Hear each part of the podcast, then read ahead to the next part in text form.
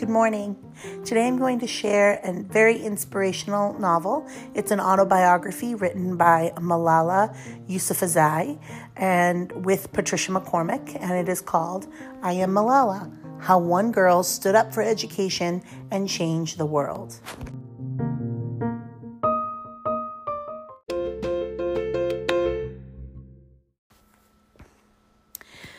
Malala Yousafzai was only 10 years old when the Taliban took control of her region.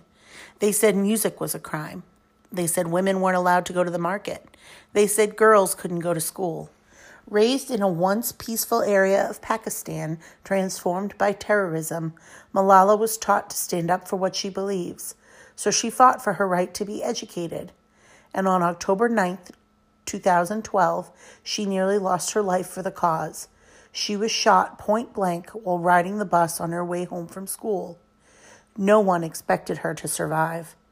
Now she is an international symbol of peaceful protest and the youngest ever Nobel Peace Prize winner. In this young reader's edition of her best selling memoir, which includes exclusive photos and material, we hear firsthand the remarkable story of a girl who knew from a young age that she wanted to change the world, and did. Malala's powerful story will open your eyes to another world and will make you believe in hope, truth, miracles, and the possibility that one person, one young person, can inspire change in her community and beyond. When I close my eyes, I can see my bedroom.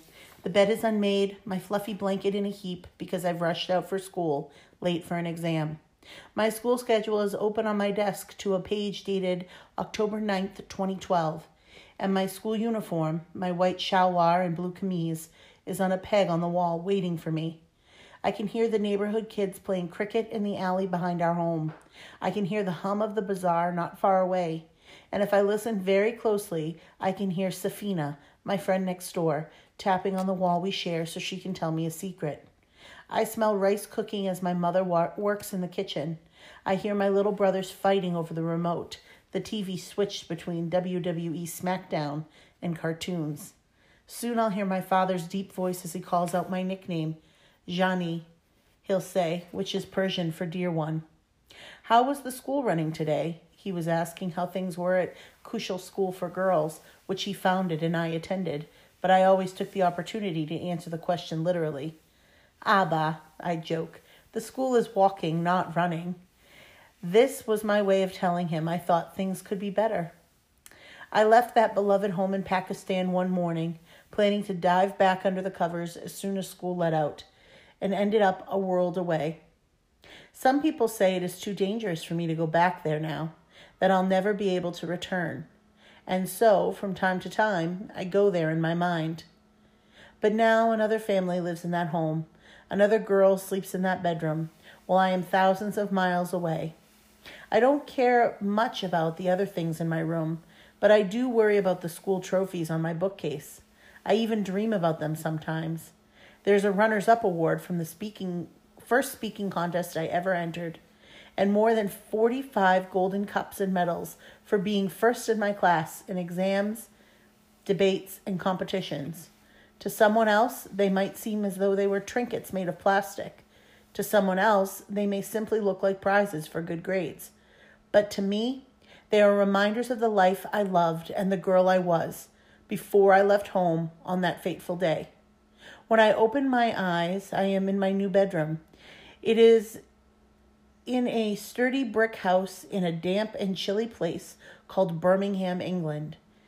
Here there is water running from every tap, hot or cold as you like. No need to carry cans of gas from the market to heat the water. Here there are large rooms with shiny wood floors, filled with large furniture, and a large, large TV. There is hardly a sound in this calm, leafy suburb. No children laughing and yelling, no women downstairs chopping vegetables and gossiping with my mother, no men smoking cigarettes and debating politics. Sometimes, though, even though these walls are thick between us, I can hear someone in my family crying for home. But then my father will burst through the front door, his voice booming. Jani, he'll say, how was school today? Now there's no play on words. He's not asking about the school he runs and I attend. But there's a note of worry in his voice, as if he fears I won't be there to reply, because it was not so long ago that I was nearly killed, simply because I was speaking out about my right to go to school. It was the most ordinary of days. I was 15 in grade 9, and I'd stayed up far too late the night before studying for an exam. I'd already heard the rooster crow at dawn, but had fallen back to sleep.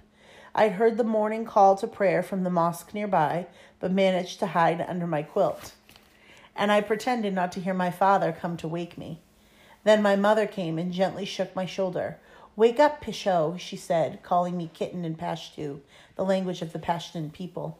It's 7:30 and you're late for school. I had an exam on Pakistani studies, so I said a quick prayer to God. If it is your will, may I please come in first, I whispered. Oh, and thank you for all my success so far. I gulped down a bit of fried egg and chapati with my tea. My youngest brother, Atal, was in an especially cheeky mood that morning. He was complaining about all the attention I'd received for speaking out about girls getting the same education as boys, and my father teased him a little at the breakfast table. When Malala is prime minister some day, you can be her secretary, he said. Atal, the little clown in the family, pretended to be cross. No, he cried, she will be my secretary. All this banter made me late, and I raced out the door, my half eaten breakfast still on the table. I ran down to the lane just in time to ski- see the school bus crammed with other girls on their way to school. I jumped in that Tuesday morning, and I never looked back at my home. The ride to school was quick, just five minutes up the road and along the river. I arrived on time. My exam day passed as it always did.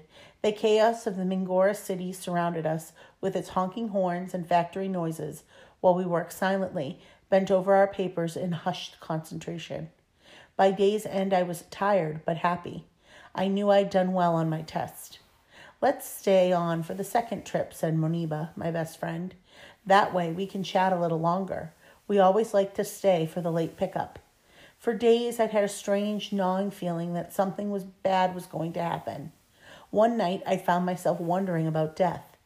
What is being dead really like? I wanted to know. I was alone in my room, so I turned towards Mecca and asked God, What happens when you die? I said.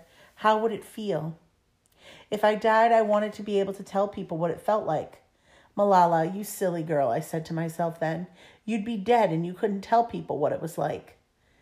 Before I went to bed, I asked God for one more thing.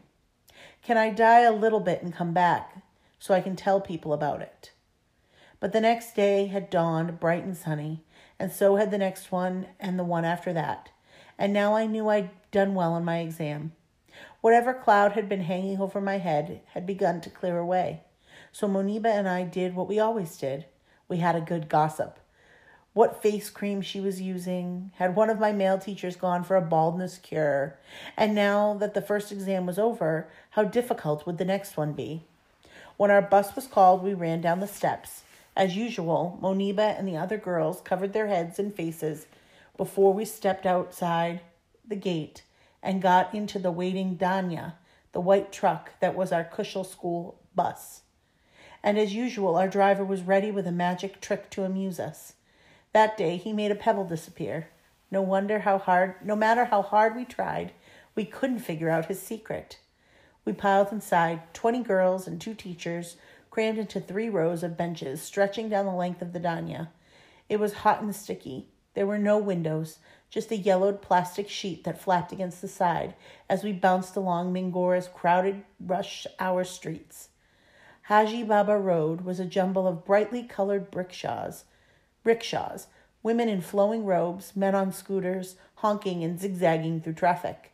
We passed a shoekeeper butchering chickens, a boy selling ice cream cones, a billboard for Dr. Human's Hair Transplant Institute. Moniba and I were deep in conversation. I had many friends, but she was the friend of my heart, the one with whom I shared everything. That day, when we were talking about who would get the highest marks on the term of marks this term, one of the other girls started a song, and the rest of us joined in. Just after we passed the Little Giant Snack Factory and the bend in the road not more than three minutes from my house, the van slowed to a halt. It was oddly quiet outside. It was so calm. It's so calm today, I said to Moniba. Where are all the people? I don't remember anything after that, but here's the story that's been told to me. Two young men in white robes stepped in front of our truck. Is this the Kushal school bus? One of them asked. The driver laughed. The name of the school was printed in black letters on the side. The young man jumped onto the tailboard and leaned into the back, where we were all sitting. Who is Malala? he asked. No one said a word, but a few girls looked in my direction. He raised his arm and pointed at me. Some of the girls screamed, and I squeezed Moniba's hand. Who is Malala? I am Malala, and this is my story.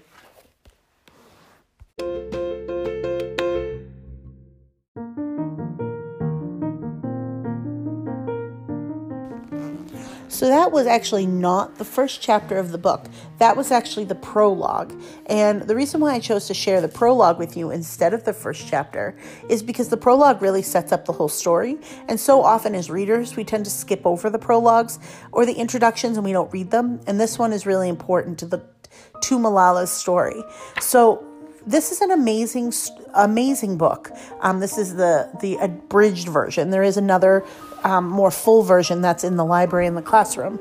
Um, but what i love about this story is that it really shows you what life is like in other countries. A lot of times we take for granted um, that the world is just like it is here for us in america and it's not. I can't imagine as a woman not having the same rights, the rights to education, the rights to be to be able to speak my mind, um, taken away from me. So it's very interesting to listen to this young lady's tale and to know that she was only a freshman in high school when this whole thing happened, and she was shot point blank for speaking up for herself and her right to education, the same as her male counterparts. So, again, that is I Am Malala from Malala Yousafzai and Patricia McCormick. Enjoy.